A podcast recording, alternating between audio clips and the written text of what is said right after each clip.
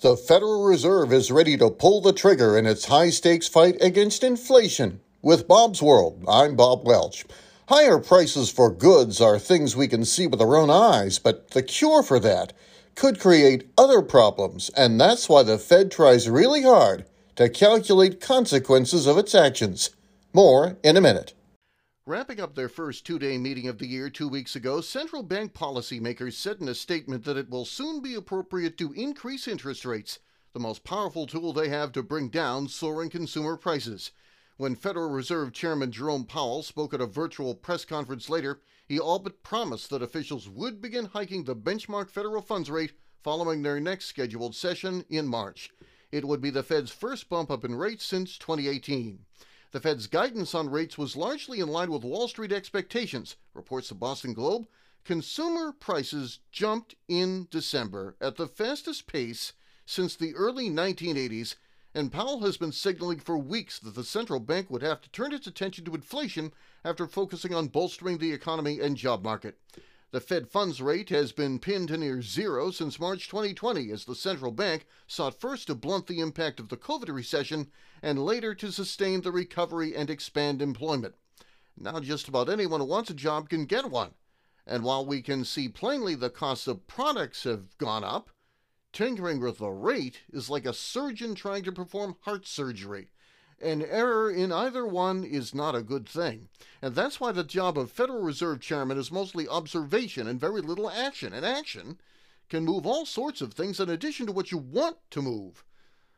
When rates rise, the cost of borrowing to buy a home or car goes up, as does the cost for businesses to borrow for expansion. By taking some steam out of the economy, the Fed hopes to ease the pressure on prices making staples such as food, energy, and housing easier to afford. If the adjustment on that interest rate is too much, while you won't be complaining about the cost of food, energy, or housing as much, you might indeed be complaining about the interest rate to buy a home. Or if you're a business, the rate to borrow for you to expand. And that's why this is tricky. Powell said he and his colleagues haven't decided how quickly or how much rates should rise, and that's a very reasonable response. In forecasts issued in December, members of the Fed's Open Market Committee penciled in three quarter percentage point rate rises this year and three more next year. Some investors are worried that the Fed will be even more aggressive, a concern that was reinforced back on January the 26th when Powell said inflation is a serious problem that had gotten somewhat worse since the forecasts were made. In response, the markets went downward. Powell sought to reassure them that the Fed has the ability to take down inflation without overshooting or tipping the economy into a jobs killing recession.